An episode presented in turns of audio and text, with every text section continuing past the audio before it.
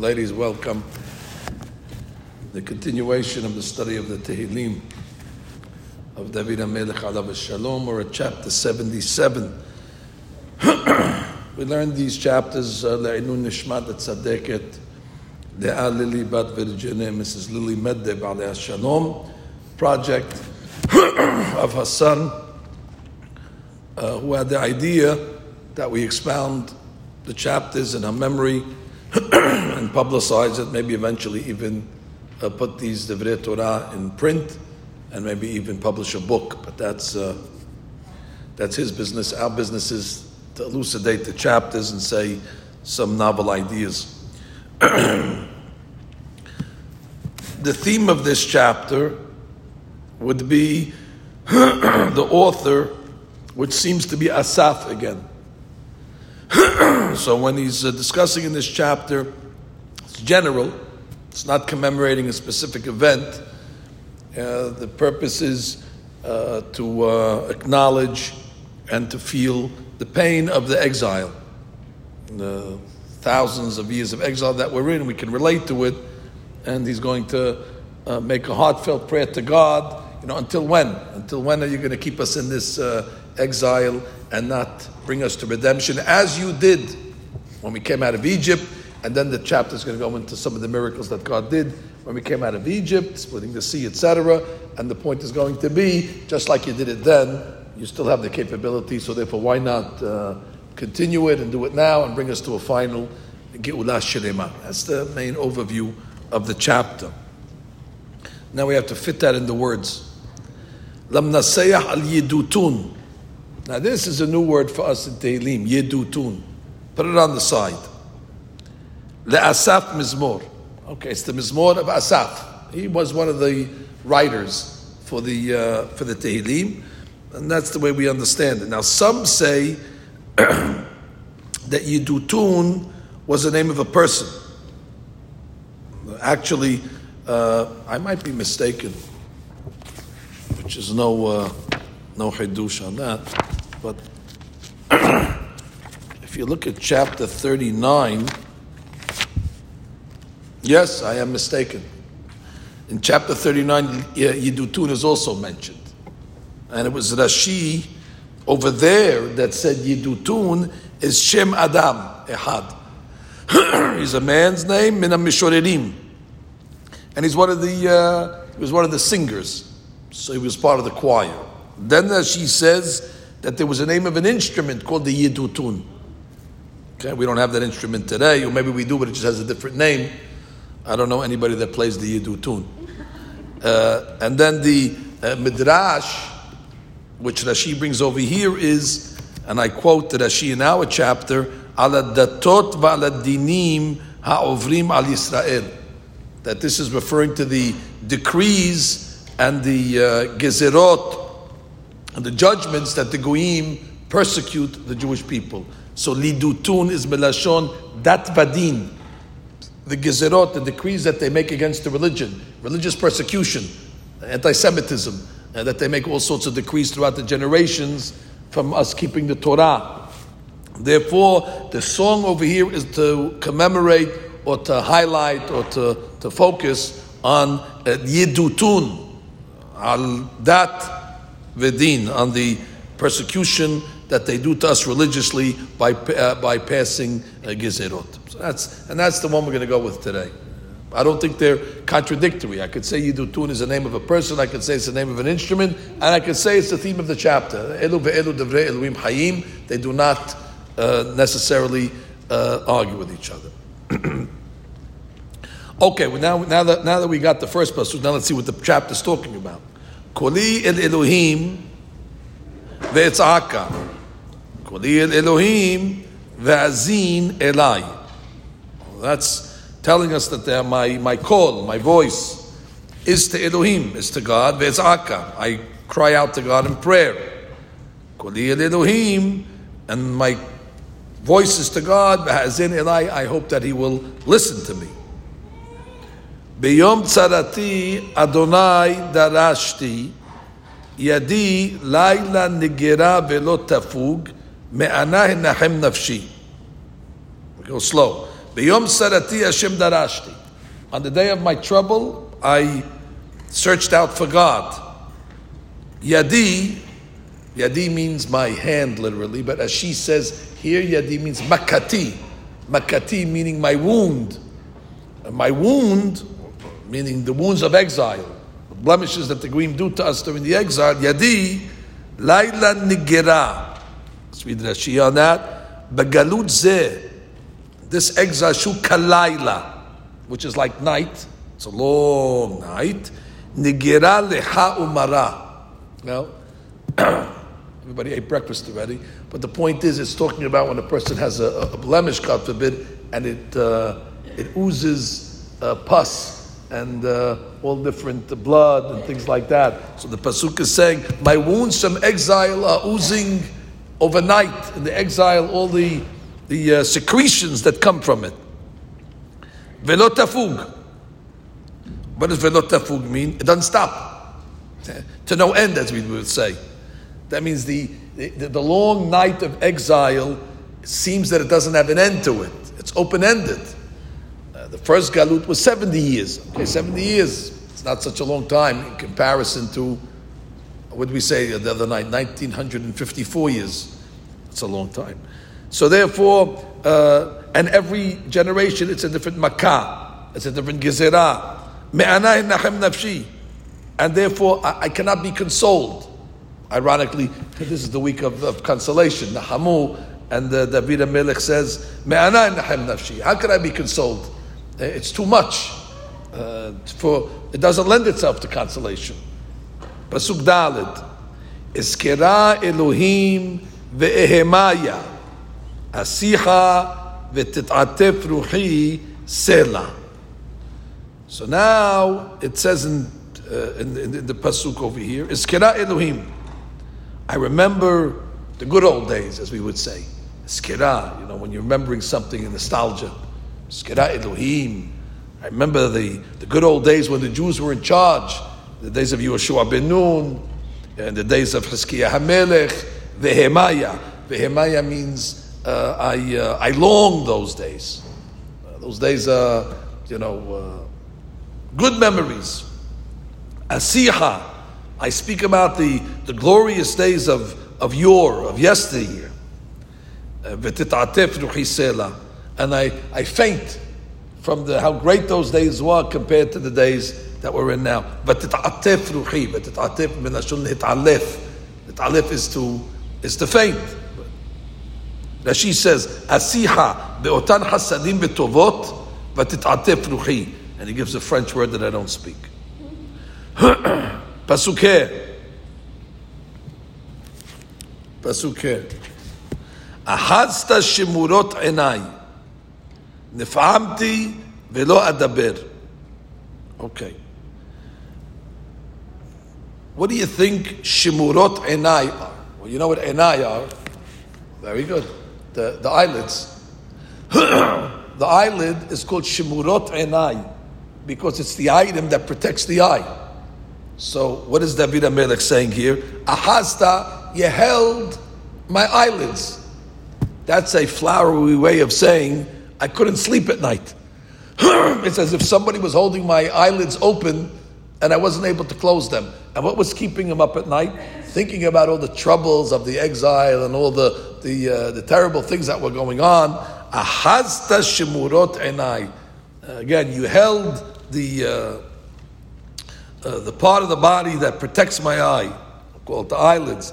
Nif'amti. Nif'amti means melashon pa'amon. You know what a pa'amon is? It's a bell. Uh, I heard like a bell ringing. When a person hears a bell ringing, he can't fall asleep. So he says nif'amti.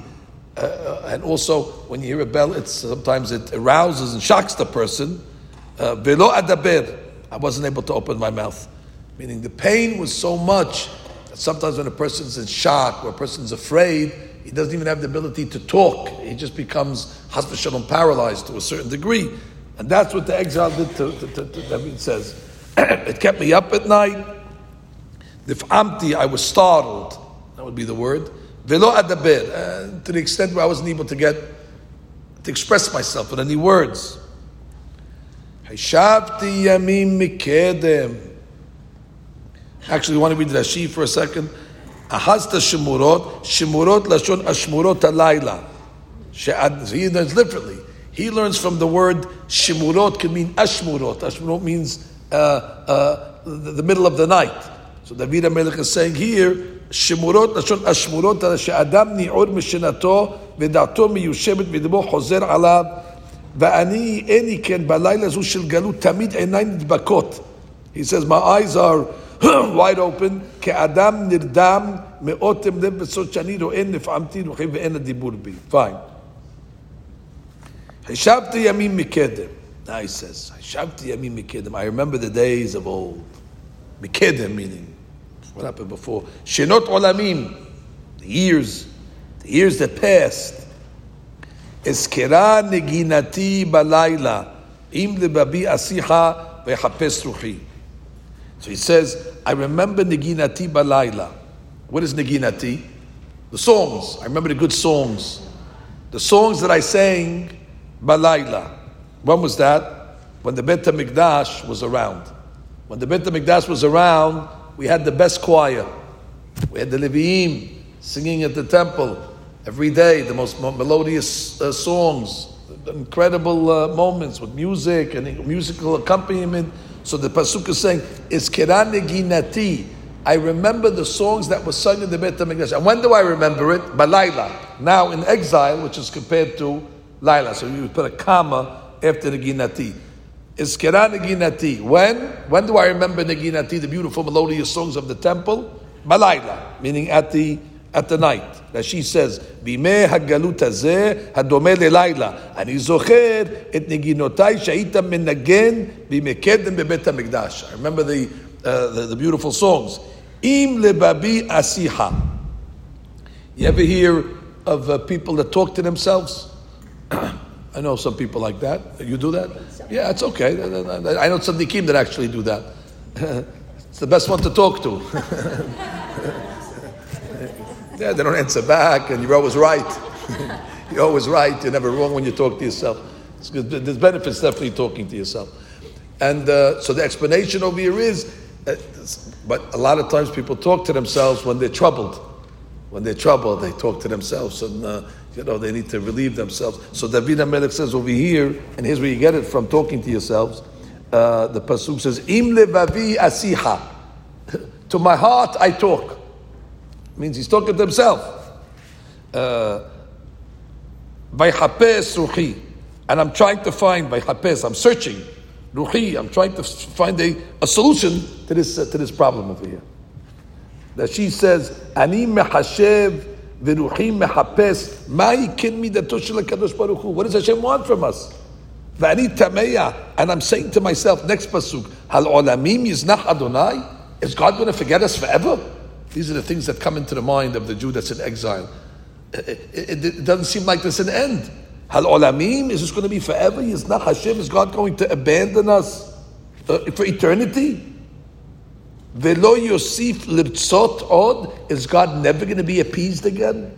That's some of the thoughts that is God's anger eternal? That's some of the thoughts that the Jew uh, in exile has. He'afes Lanetzach Hasdo, which means uh, Rashi, Shemme Kala Hasdo. Hafes means to end. If it's also could mean zero, which is also nothing. Is God's Hesed ending forever? I'll read it again. Ha'afes, we read it like this. Ha'afes hasdo lanetzach. Has God's kindness come to an end forever? God was so good for so many years. And now what? We don't see any chesed. So is it finished? Is that it? Did God's mercy run out? Is it on empty? Gamar Omer Ledor Vador. This is being said rhetorically, which means uh, the Gezerah that God said that there should be Galut. Gamar Omer. The Omer is Hashem's words. Gamar is the decree he uh, finalized the decree. Is the decree of exile the dor vador? Is it forever? We hope not, but that's what uh, that's what the so she says Gizerat olam shelo yashuv maharono od. Is, is, is there a gezerah, or a decree that God will never, uh, uh, uh, uh, his anger will never subside? And again, this is very, very appropriate for our exile. Because again, longest, even Egypt, which was, was a long one, 210 years. Then we got out. Uh, but this one over here is, uh, is, is, is, equal to all of them combined. And that's why it's appropriate, this chapter. And it doesn't stop. Hashachach not el. Did God forget? that she says lihiyot chonen. Has God forgotten grace? Is it their grace? Meaning, is a, there's a grace period. Okay, a person made a sin, and then the judge finally says, "Okay, you served your sentence." Uh, they let him out on uh, good behavior. Has God forgotten grace? Im kafas be'afra hamav, which means, did God Kafas literally means to, to jump. Be'afra hamav, that she says over here, Lashon lo tikpotz yadecha. Aha. Kafats over doesn't mean to jump. Kafats means to close. When the person doesn't give tzedakah, the Torah says, lo tikpotz et yadecha. Don't clench your, your hand. So the pasuk is to be read like this: Im kafatz be'afra hamav. Have you closed the gates of mercy? Have you have you clenched the, the, the, the doors of mercy? Im kafas be'af. Have you closed in your anger rachamav? Understand how we're learning the pasuk? Im kafatz. Have you closed in anger be'af? And what did you close in anger? Rachamav. And how long does it seem you closed it for? Selah. How long is Selah? Forever.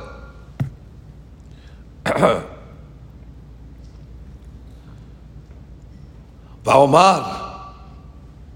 David Melech says, after pondering all this and thinking about it, I'm going to answer my question. Well, the question that he asked himself, because he was talking to himself. So he says, I asked myself a question, and now I'm going to give myself an answer.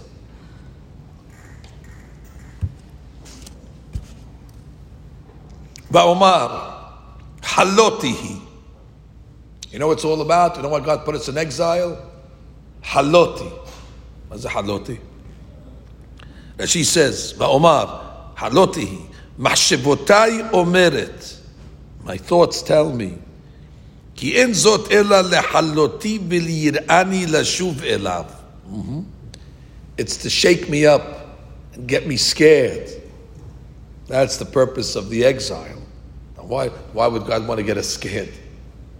So that she says, in order, lashuv elav, to make teshuvah.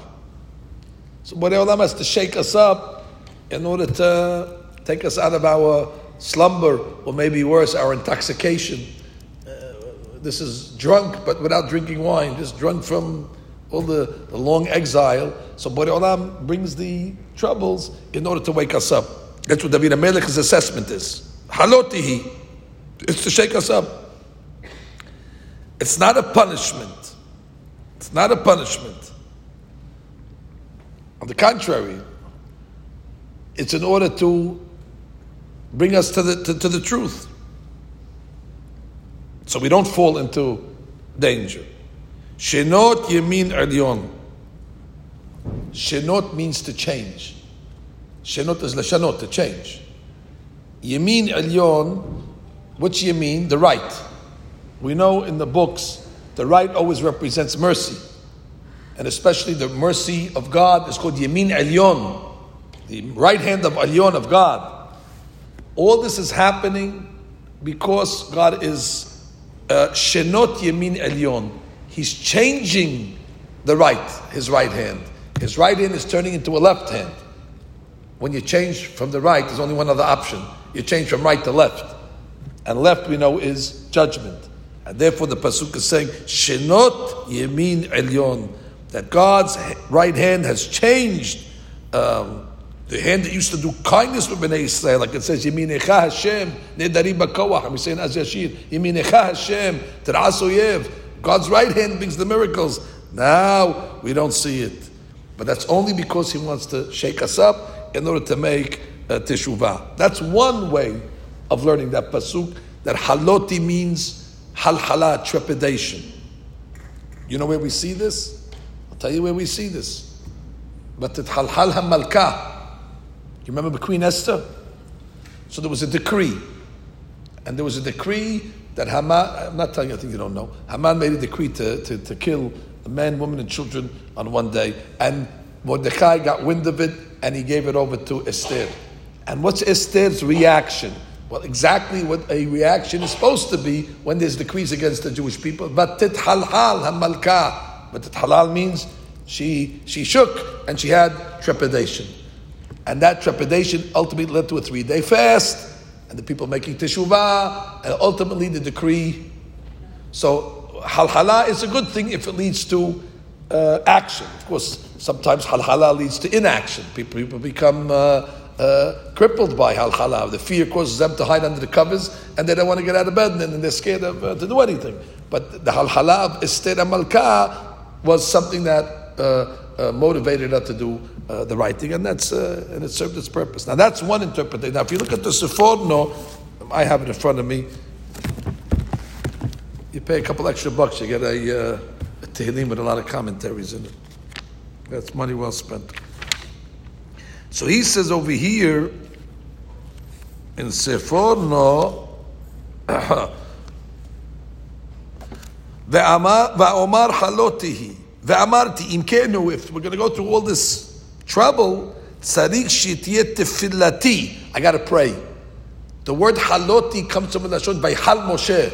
By Hal Moshe is that he beseeched God after the, the sin of the, uh, the golden calf by Hal Moshe. So therefore, Omar, I said to myself, there's only one option. Halotihi. I, I must, I must, I must pray. Lehalot panav. And what will that do? Shenot yemin elyon, which means it will change. Shenot, it will change the right hand of God that now is treating us like a left hand. We need to change the right hand back to be a right hand. So that we, we pray for mercy. That's Again, another uh, interpretation of what the purpose of, of Galut is in order to pray for the redemption and for God's mercy.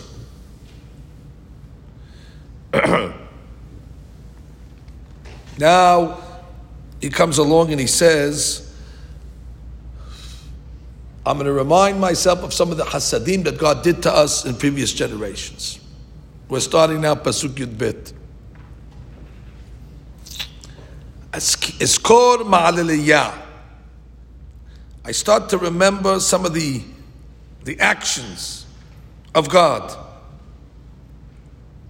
Ki eskera mikidem pilecha. As I start to remember the, the pilaim, the pilaim of the wonders, pilecha, that you did in the previous generations. V'hagiti bechol pa'olecha.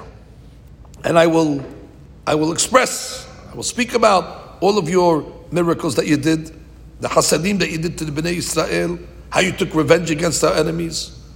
And I will converse on all of your actions. And here it is. Elohim bakodesh darkecha. One thing is for certain. God has a way. Darkecha is a way, like a derech. You know what God's way is? Bakodesh. Where's Bakodesh? He loves to sanctify His name. Whenever he does these miracles, it makes Kiddush Hashem. Either when he makes a miracle for the Jewish people and saves them from their enemies, or when he brings revenge against the enemies of Bnei Israel, one thing emerges. Bakodesh. Everybody says, Shemo. Look at God. So therefore, Elohim, God Almighty. Now obviously this is referring to judgment, because it says Elohim. When you punish our enemies using the Shem Elohim, which is judgment, Bakodesh darkecha. Your way that emerges is Kodesh, which is Kiddush Hashem. Mi'el gadol kelohim. Who is great like that? Who knows how to excise punishment like God? Just, just, just when the green forget who God is, he reminds them very quickly. אתה אל עושה you are the God that does pele, maze pele, wonders. Like we say in Az Yashir every day. Nora tehilot osefele. Wonders at the time of the splitting of the sea. Odata ba'amim uzecha. You showed the nations your greatness. The Midrash writes, if I'm not mistaken, that when the sea split, all the bodies of the world split. Not only Yamsuf, that was the event, but there was also uh, minor events around the world that that's how everybody knew. Everybody knew about the miracle of the splitting of the sea because they experienced it wherever they were. So therefore, the pasuk is saying over here, "Hodata ba'amim ozecha." You revealed to the nations your, your greatness. All right, and now we get to the pasuk that I came to expound. Listen, I can't just get to the pasuk without with skipping the first fourteen pasukim, but this is the pasuk that uh, deserves our attention today. Let's read it according to the simple interpretation, and then we'll, we'll elaborate. Ga'alta bizroa amecha. Ga'alta, you redeemed. Bizroa, bizroa means with your outstretched arm. And who did you redeem? Amecha, your nation. Okay, so far so good. like we say in the Haggadah, U bizroa netuya. Zerawa netuya is the outstretched hand. And who did you save? Or us. Who's us? Bnei Yaakov beYosef. Selah. You saved the children of Yaakov and Yosef. Now, I don't have a problem. You want to tell me we're called Bnei Yaakov? It's true. All the 12 tribes might have different mothers, but we all came from the same father. So we're called Bnei Yaakov or Bnei Israel, however you want to say it. I have no problem with that. but it says over here that we're not only the sons of Yaakov, but the sons of Yosef. Now that's not true. Biologically, we're not the sons of Yosef. I mean, I guess Menashe and Ephraim can say that they are Bnei Yosef and Bnei Yaakov because they indeed are the biological children of Yosef and the grandchildren of Yaakov. But if you're the son of, uh, of Zebulun, or you're the son of Naphtali, or any other tribe, what does the Pasuk say? You saved Bnei Yaakov and Yosef. What's this Bnei Yosef business? It's a big discussion over here. so I'll explain it to you the way the Mefarshim say. That she doesn't talk over here. She assumes you know this. And he says that, yeah, you have a biological father, that's Yaakov. But if you didn't have Yosef supplying the Jewish people with food at the time of the famine, there goes the family of Yaakov. So it was Yaakov that bore them and it was Yosef that sustained them. That is considered as if he's considered, in a certain degree, their father. Because he was the one that took care of them. He was the one that got them housing in Egypt. He's the one that supplied for them provisions, and he gave them all the, the, the necessities to live. Without Yosef, they don't make it. There would no, you'd have Bnei Yaakov, but Bnei Yaakov would expire. So who is the one that's responsible for supplying and supporting and sustaining Bnei Yaakov? Yosef. So he gets credit. From here, the Gemara learns a very important lesson. The Gemara is, and I quote in Sanhedrin, page 19. Kol Hamegadel yatom betoch petoch. If a person raises an orphan in the house, you have people, tzaddikim, even members of our community have done this. They have their family, or maybe they don't have a family, that's why they do this, but many of them have families. And they decide to take in an orphan. Unbelievable zechut.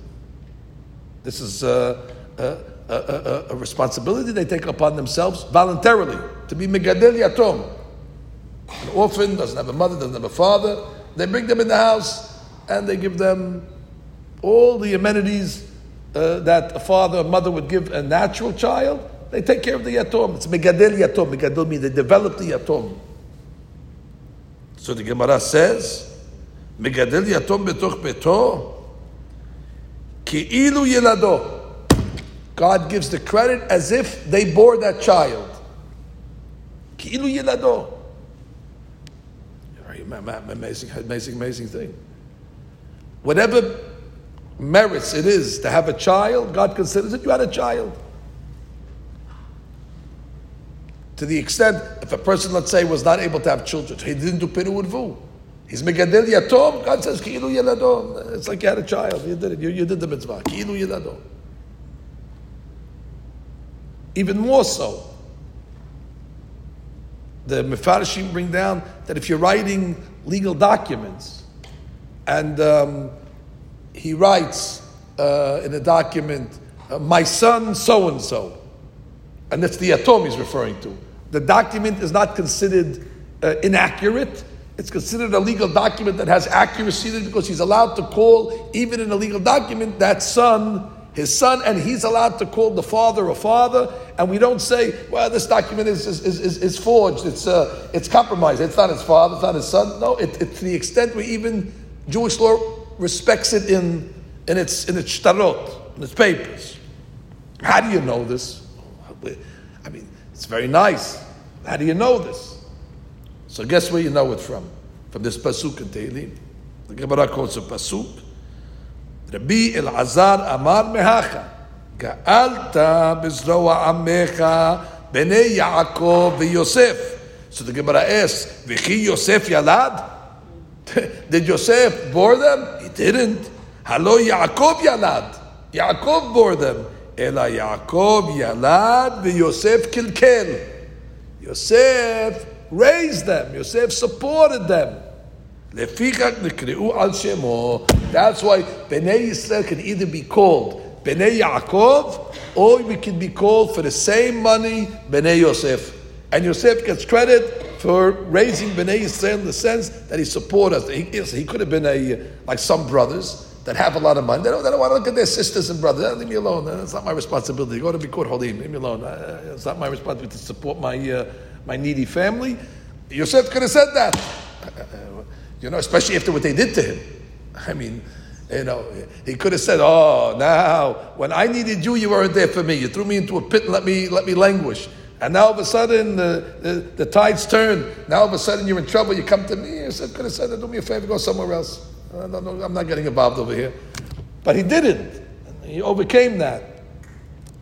Beautiful. So that's what we learn over here: the value of raising Yatumim. Now, on this, I saw a very, very, uh, what should I say, incredible derasha from Rav Moshe Wolfson. Rabbi Wolfson wrote a sefer, Emunat Itecha. I recommend it again. These are recommended books, Emunot Itecha. There's two volumes. Now he has a book on Emunah, he has a book on Tanya, many books, this rabbi. He's the mashgiach in the yeshiva Torah Vodaath in, in Brooklyn. Uh, he's a he's a talmid of Rav Shraga Feivel Mendelovitz, alav shalom. He's a big tzaddikim. And don't ask me where he gets his hadushim from, but he has tremendous, tremendous hadushim. so when I was preparing the chapter, I remembered something I had read in his book in Parashat Vayeshev. So I want to introduce it now to the uh, to the Tehillim.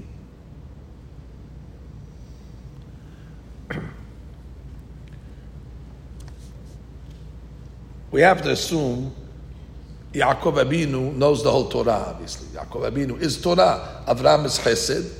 Yitzhak is Deen. Yaakov is Emet. Yaakov is the Torah. That's his uh, Midah, Torah. Yaakov Abinu studied Torah uninterrupted for 63 years. Understand that? And then what did he do after 63 years of uninterrupted studying Torah? He went for another 14 years. so it's 77 years uninterrupted studying of Torah. That's all he did. Yaakov Ishtam, Yoshev, Ohalim, studied Torah day in and day out. So Yaakov knows everything. Yaakov knows everything. So the rabbi asked a very strong question. Remember, Yosef has the dreams. Yosef, the dreams of Yosef. I'm taking you back to the, to the winter parashiyot. Maybe it'll change the weather a little, make it a little more cooler now. Anyway, we get to the winter parashiyot of Vayeshev. And what happens? Yosef comes along and says, I had a dream, and I saw in the dream that the, uh, the sun and the moon were bowing to me. Now, the sun and the moon is a reference to his mother and father. The sun being Yaakov, the, the moon arguably being Rachel, and you're going to bow. So after uh, the dream was over, what does Yaakov Abinu? He dismisses it. He says, "Avon avo ani lecha arza." Your mother's not even alive. Your mother's not alive. I died already. So what kind of dream? He, he pushed away the dream. That she comes along and says, "V'halo emecha kemar meta." Now, that's why Yaakov said, uh, don't pay attention. But as she tells us, Vehu lo yada. What my Yaakov didn't know, Shehadevarim magi'im lebilha. That who is the moon in that dream? Bilha. Is Bilha the mother of Yosef? Yes. Because who raised Yosef after Rachel died? Bilha. So that she says it. Shigidalto ki'imo. Bilha, Yosef was a young boy. His mother died. Who's going to raise him? Rachel's co-wife. Who's Rachel's co-wife? Bilha. So therefore, uh, when it says uh, uh, the sun and the moon, it means not my biological mother, the mother that supported me, the mother that raised me, the mother that took care of me. And who's my mother? My stepmother, whatever you want to call it like that. Bilha. We know it, and everybody nods and says, "Yeah, of course, that's a beauty. We just learned it. We just learned it in the Tehillim." Everybody knows this, except for who? Yaakov.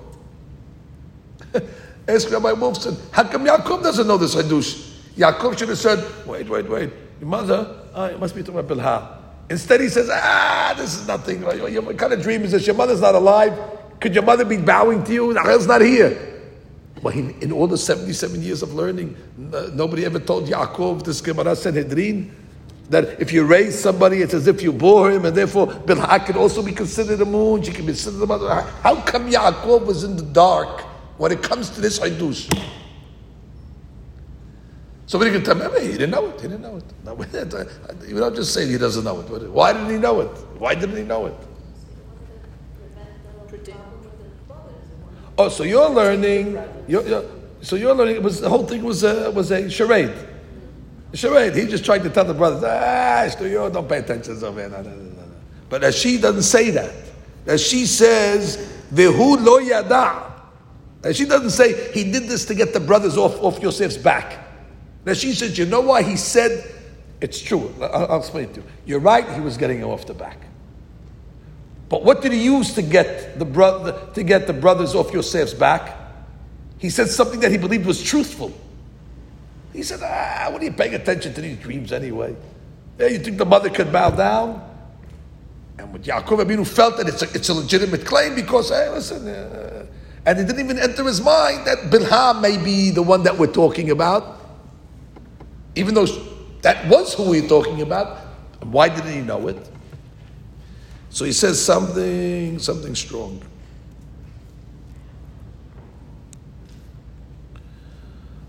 All right, let's let's let's review over here. Deep, deep, deep stuff. Yosef goes down to Egypt. I mean, he goes down. They sent him down against his will. That's written right after the story of Yehuda with Tamar. There's a story the Torah told Yehuda with Tamar, which I'll tell you that now in a minute. And then right after that it says, Yosef hurat Mitzrayim. And Yosef went down to Mitzrayim, implying that there's some connection or similarity between the story of Yehuda and Tamar and Yosef going down to Egypt. Uh, that doesn't seem similar to me. Two different stories. I have two brothers, but two different stories. Says the holy books, Mashiach. We know that Yehuda is the origin of Mashiach ben David, It's the primary Mashiach, we'll call him. And Yosef is the origin of who? Mashiach ben Yosef. From Yehuda and Yosef come the two Mashiachim, the two saviors. Mashiach ben David, Mashiach ben Yosef. And the Torah is telling us that at this point in history, when Yehuda was going with Tamar, why was Tamar so focused? She has to be with Yehuda, she has to be with Yehuda. I'm not going to review the story. Remember, she went on the road and she covered herself up, and you know, whatever the story is over there. You have to learn it properly. But there's a story over there that Yehuda and Tamar. Go look at the story. What does Yehuda want? What is, and, and, and Yehuda obviously was, was drawn to Tamar. The tzaddik is not drawn only to where there's something that's kedusha. He was drawn to this. And there was a near miss because even Yehuda didn't even know that it was him until it was revealed to him, no, you're the father. And then after that, the Pasuk says, Tzadikash, he says, you're right.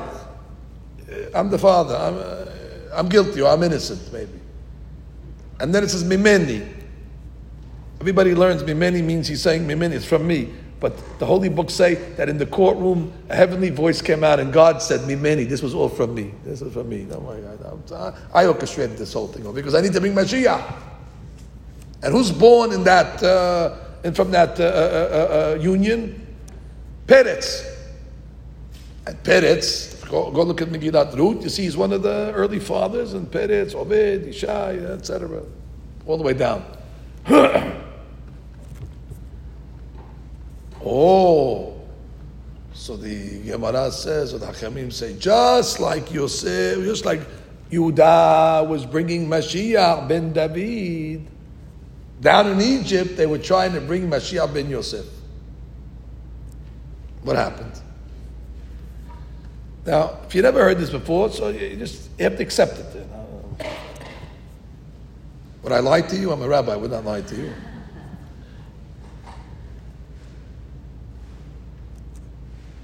Eshet Potifar. Now we're predisposed already with this lady. She was, uh, you know, I mean, she's seducing our, our tzaddik Yosef day in and day out. Yom Yom, the pasuk says. The clothes that she wore in the morning, she didn't wear in the afternoon, and the afternoon clothes she didn't wear at night. We have some ladies that follow that minhag as well.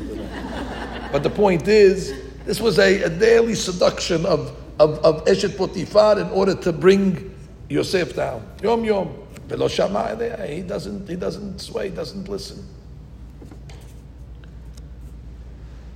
So you always thought that what was the motivation of Eshet Potifar was, uh, uh, the motivation was attraction or, uh, you know, lust. Pardon me. But the holy books say actually she saw, however, she saw magic ball. I don't know what she has exactly what she's looking into, but she saw. They told her, "Hey, listen, uh, from your progeny, you're going to have children from Yosef. You're going to have uh, you're going to have children that are related to both of you. You're going to have family from Yosef." And this was very attractive when Eshet Potiphar heard this, that she's going to have family from Yosef course, she thought that she's going to be the one that brings this family because if you have family from Yosef, that means you're part of the Mashiach ben Yosef process. So therefore, the juxtaposition between the two parashiyot, back back home on the ranch, they're trying to bring Mashiach ben David. And in Egypt, uh, she's trying to bring Mashiach ben Yosef. So the, the, the, the Mashiachim are in play. It changes the whole story. Now, did she see correctly or did she not see correctly? Well, she saw correctly, but she didn't understand what she was seeing. You could see something, and but you need to interpret it. But she had a she had a good vision, but she had bad interpretation. Uh, fine. Now, where do we go from here? So now let's see. Okay, separate story. Put, put, t- turn the t- channel for a minute. Turn the channel for a minute. Now we're going to go somewhere else, a different story, and then we'll come back and we're going to put them all together. Scene, scene number two. Scene two. So now we have scene two tells us It says Yosef went down to Egypt. I mean, he obviously got married. I know he got married because he had Yosef and uh, he had Menashe Ephraim. Now, I'm, I'm, not aware of uh, another Jewess that's down in Egypt. I mean, Chabad wasn't there yet, so it's not like that. Uh, you know, uh, the mitzvah tank. So, so where, where is where is Yosef finding a, a, a religious Jewish going? Oh no, he was a convert. Okay, find me a bedin to convert him. There's three three rabbis in Egypt to even make a giyur. I mean, it's Egypt. There's nothing there. He's the only Jew in Egypt, but somehow he was able to find a girl. He got married and even had children. So we have to remember a story that happened. An amazing story. Dinah, this daughter of. Uh, who's this? She's the daughter of Yaakov. She went out to Shechem one day to, to the to the uh, to the flea market, whatever they had over there. And so I give the ladies from then are ready to go shopping. And she went out. And she was looking around and uh, doing whatever she was doing. And all of a sudden, this guy Shechem, the mayor of uh, Shechem, Shechem ben Hamor, Hamor ben Hamor, he came along, this guy Shechem, and he abused Dinah. And everybody knows what happened. You got abused. Shimon Levi tore the place apart. But what people don't know is she got pregnant. So it wasn't only a, an abuse of sorts. She got pregnant. And uh, now all of a sudden she comes back to her father's house with this, uh, this kid. Now the kid's Jewish according to Jewish law. The mother's Jewish, the kid's Jewish, but the father's uh, Shechem. The brothers didn't want this uh, child in the family. This is tainted goods the Shevatim, uh, we're all pure from Yaakov Abinu, the mothers. And what is this over here bringing in this now, this uh, hybrid, this uh, Shatnez? So they, they, they ousted, uh, they, they, told, they told Yaakov, we don't want this child over here. It's a, a, a taint on the family. And it says they threw her into the bushes. You remember when you were young, the bush club? You throw somebody in the bushes, join the bush club? So now, the, huh? It was a daughter. A daughter. So they threw her into the bush club. In Hebrew, the way you say bushes is seneh. So that's what they called the asnat. Asnat menashun seneh. Hazita, now she's in the bushes. Uh, little girl, she's crying. Uh, I've been estranged from my family. I didn't do anything. What, what, what did I do? Hashem dispatched an angel called Michael. And, you know, Michael has a magic carpet and he put her on the magic carpet. And he flew her down to Mitzrayim, safe, safe, uh, safe house. She gets down to Mitzrayim. Sure enough, orchestration of God. She gets a job. Who did she get a job for? There's, there's 60 million people that live in Cairo. Who did she get a job with? Eshet Potifar. She becomes the private maid of Eshet Potifar. Now Eshet Potifar is raising this Yetoma, this poor girl that doesn't have any family. She's raising her. You following the stories of her? And look how now Yosef, there's 60 million people living in Cairo, he ends up getting a job. Who? Eshet Potifar. he sees this girl over there. Now, how does he know who this girl is? Oh, so before Yaakov sent her out, he wrote for her a, a note, a kamiyah. I am the daughter, granddaughter of Yaakov Abinu, I'm Jewish, and he wrote her.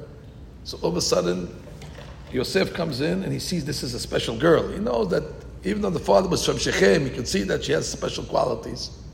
So he looked at her, she takes out the kamiyah, he looks, oh, this is it. This is the only Jewish girl living in Egypt. And look how Kadosh Baruch Hu if anybody questions God's ability to bring people together, this is the biggest proof. You would say there's no odds that Yosef could find a Jewish girl. Look at what he did. Boreolam got Yosef into that house. It happens to be the same house that, that she ends up in. And why did the brothers estrange her? So, she, so they can go down to Egypt. Hashem's big zivugim. You don't have to, if you think that a, a human can orchestrate this, impossible. How Hashem makes the zivugim. To me, that's a, a side point of this story over here. Hashem, if He wants you to get married, you'll get married. And nobody should say, well, there's no boys, there's no girls. Yosef had the biggest excuse. Eshet Potif, the, the, the, the, Asnat could say, hey, there's no boys, there's no boys. He's right, she's right, there's no boys. All you need is one. And there was only one, that's the one you found. That's him, put you together. Anyway, what happened? Oh.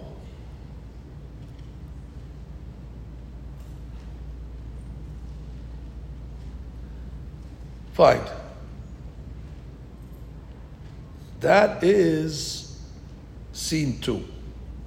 Now we get to the final scene of this uh, movie, scene three, and then I'll bring you to the uh, connector. Scene three is like this.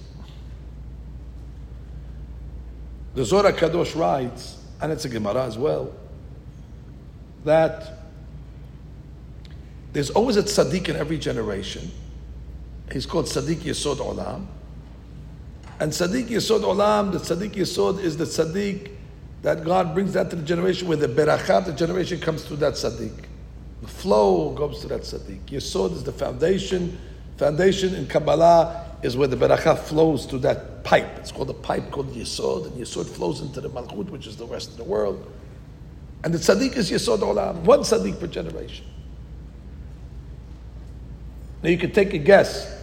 In his generation, who was the one that brought berachat to the whole entire world? Yosef. Yosef is tzaddik Yesod Olam. Uh, he had great brothers, by the way. Don't don't uh, minimize the Shevatim, but they were not on his level. Yosef, he supported the whole world. All anybody that ate anything during those years, Yosef touched every every piece of spaghetti. Yosef touched. He was he was the one that gave out the food.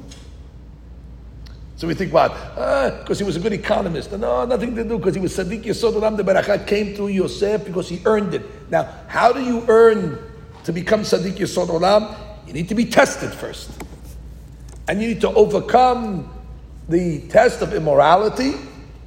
And the tzaddik that's tested in such a strong way, he makes what's called tikkun yesod. Then God says, Your pipes are perfect and clean and pure, the barakah can come through you. It, it must be first earned. It's not that it's just okay lottery. We pick a lottery. Okay, Yosef, you won the lottery. You're, congratulations, you're the you're the tzaddik yisod olam this year. Congratulations, you won. Hey, lucky guy. No, nothing to do with lucky guy. He earned it through what? To the nisyonot. And which nisayon in particular? Eshet Potifar. Yom Yom, you don't know the test. He's 17 years old, handsome. That says when he used to walk in the street, the ladies used to look on the on the balconies just to get a peer, just to get a look at Yosef. They would throw things at him, flowers and different things. So he would look up and they would faint. And that's when Asnat was also on the balcony. She threw the kamiya at him.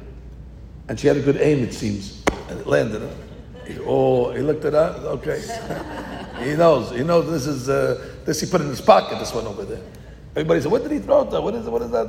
This is a special, special message he sent from Yaakov Abinu on the kamiya.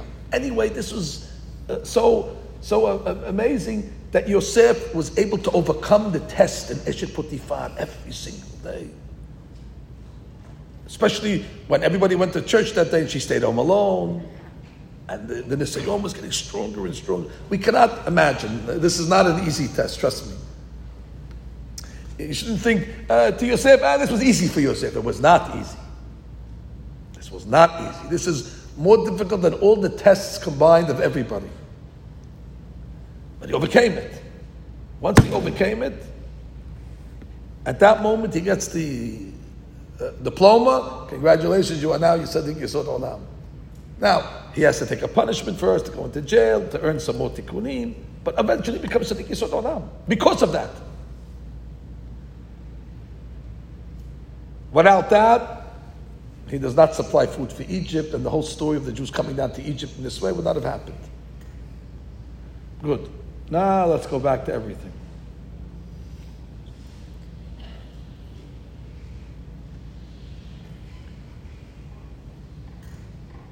You need to know one more fact.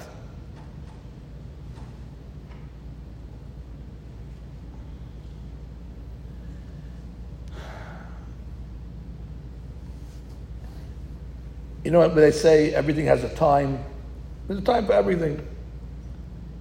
You the people say, ah, it wasn't the time. It wasn't the time. Uh, When the lady wants to give birth, it should be in the right time. Everything has its time. And when things don't happen, we answer, it's not the time yet. Uh, Hashem, Hashem's waiting for a better time. We don't push the time. We don't, it doesn't work on our schedule. It works on God's schedule. Divrei Torah also has a timetable. When Hashem wants to release the Divrei Torah into the world, He releases it. And until God wants to release a certain idea of Torah into the world, it's hidden. I'll give you a simple example. Remember, there was a big controversy: Are we allowed to accept Moavi converts, convertices?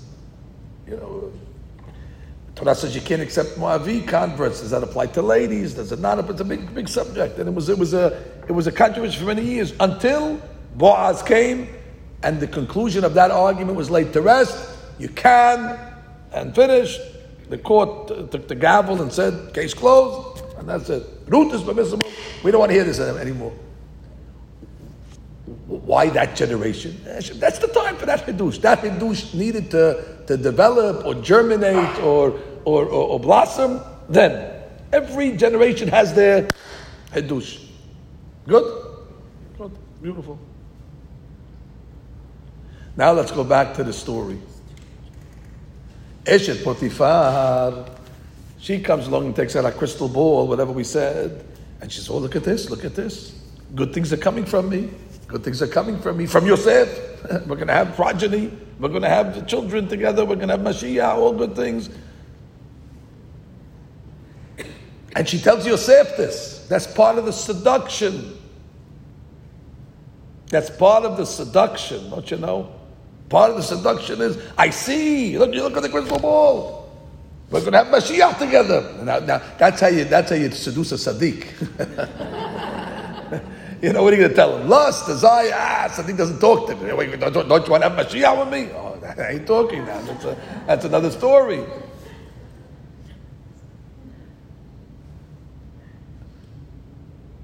Now, was a crystal ball malfunctioning or was it correct? It was correct. It was correct. Because really, Eshet Potifar and Yosef have a shared child but not from Eshet Potifar, from the child that Eshet Potifar raised. Because didn't we learn that if you raise a child, it's like it's yours? So Asenat, although her biological mother was Dinah, her godmother or stepmother, whatever you want to call it, was Eshet Potifar. So she wasn't wrong when she saw that something good's going to come out of her, but it wasn't her, it was from a daughter. Only problem is, God did not reveal that idea to Yosef at that time. Because if Yosef would have known this idea, there goes the test. Yosef would have told Eshet Potifar, I see it. Let me tell you, I do. Sanhedrin Daf Yud Tet. I heard this from my father. I heard this from my father. Where does Yosef know his Torah from? From his father. My father told me a big hadush. Listen, you're right, it's going to come from us, but not through you, through the daughter. So therefore, let me marry your daughter and we get credit, and therefore the test would have been dissipated. But Olam withheld that information in order that they will not know that piece of the puzzle. Both of them will think that it has to come through Eshet Potifar, and Potifar's wife is not going to know another option. Going to have to resist the temptation nonetheless. In order to make Yosef the Sadiq Yesod Olam, because if he doesn't pass this test, he's not Sadiq. In order for everything to happen, this information would be premature if Yosef would know it at this time. Understand now we're learning it? So Moshe Wolfson said that's why God did not reveal it to Yaakov either. So when, when Yosef comes with the dream and he says, Oh, I saw the sun and the moon. And Yaakov says, What are you talking, sun and the moon? The moon is dead. Hell is dead. What moon? And then she says, He didn't know that he's talking about Bilhah because Yaakov didn't know yet that idea that the one that raises the child is like the child. Because if he would have known that idea, he would have told it to Yosef. because he taught Yosef all the Torah, and then Yosef would have known it. And if Yosef would have known it, it would have dissipated the test. And he would have just explained to Eshet Potiphar, oh no, don't worry about Mashiach. It'll be from both of us. I'm going to marry Asenat. She's your daughter after all. My father told me that when I had the dream. Just like Bilhaz, my mother, you're the mother of, of, of Asenat. And it was okay. But by not knowing the information, it creates the nisayon, it creates the, the, the, the test to become much greater. Once this happened, now God's okay. Now we can reveal the hadush. Now Bnei Yaakov Yosef Selah. Now we can reveal it. Now this Hidush already can come out to the world and it doesn't affect uh, uh, uh the, the, the, the, the, outcomes of what we need to bring the world to. You understand how, how we're learning it? It's a, it's a magnificent uh, idea. It's, it's, so glamorous the way the rabbi is able to bring these ideas together. and Yaakov's, it's not because he was ignorant of the fact. Exactly. Nobody could know this fact. God did not send it down the, uh, the pipes yet. Didn't exist such a Hadush. For good reason. Because if it would have existed in Yaakov's library, it would have existed in Yosef's library. And if Yosef would have known this in his library, that means Eshet Potiphar would have known it. And then she would have said, okay, since anyway this is not so much about lust, it's about bringing Mashiach, so therefore take Asenat and thank you very much and don't forget me in Olam Haba. But because that wasn't known, so therefore, the test becomes greater and greater and greater. It says, it's only me. It's only me. You see, it says it's coming through me. It's coming through me. Don't tell me Asenat. She's not related to, to me. I don't know. She's my, she's my, she's my maid. It's me. And Yosef sees that. He has to control himself because he knows that she's Ishet Ish at the end of the day. She's a married lady. You can't, you can't kosher that. Mashiach, yeah, Mashiach. She's still married. I mean, it's Eshet Ish. Adultery, you're not bringing Mashiach to adultery. But she was so blinded by it that she couldn't even you know, will do one wrong to do a big right. You know, some people do that. You know? so, you, so you make a big wrong, but a big right will come out of it. no, to, to bring right, you have to do right. Wrong doesn't bring right. But Potiphar's wife was so eager for this. But if she just would have been played it simple, she could have been great. Not cause Yosef to make the sin, not go down as a as a as a as a as a, as a, as a, as a not proper lady. She would have gone down as a proper lady. And, and, and, and, guess what? Mashiach does come from, from Asenat at the end, from, from, from Eshet Potiphar, through, through Asnat, through her bringing up Abbasat, which only became revealed post facto, after the, after the event happened. So that's a, that's a, a lesson that we learn uh, from this uh, chapter as well. Bnei Yaakov for sure, but the Hadush of the chapter is Bnei Yosef as well. Yosef was the Sadiq Yesod Olam. And look at that. It's so beautiful that you know you marry you marry who you're supposed to marry. Yosef was the Sadiq Yesod Olam, who's considered the father of Klal Yisrael because of what he did, marries a girl who we learned the Hidush from. he marries a girl, and that's where we learned the Hidush from. His wife actually is a product of that concept. Understand what I just said? Yosef, why is he considered the father of Klal Because he supported them, because he fed them, because he developed them. And therefore, he's considered there not biological, but spiritual, whatever you want to call it, natural or not natural. Uh, what do we say? Stepfather, in the sense because he supplied them, he maintained them. But he marries a girl that had the same story.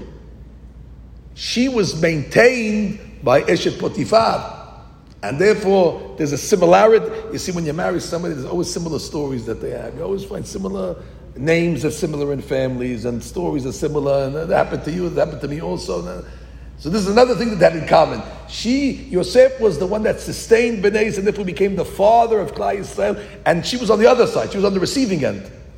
Asnat was on the receiving end of it. She was the child of somebody that raised her in Mitzrayim, and therefore became her mother to a certain degree.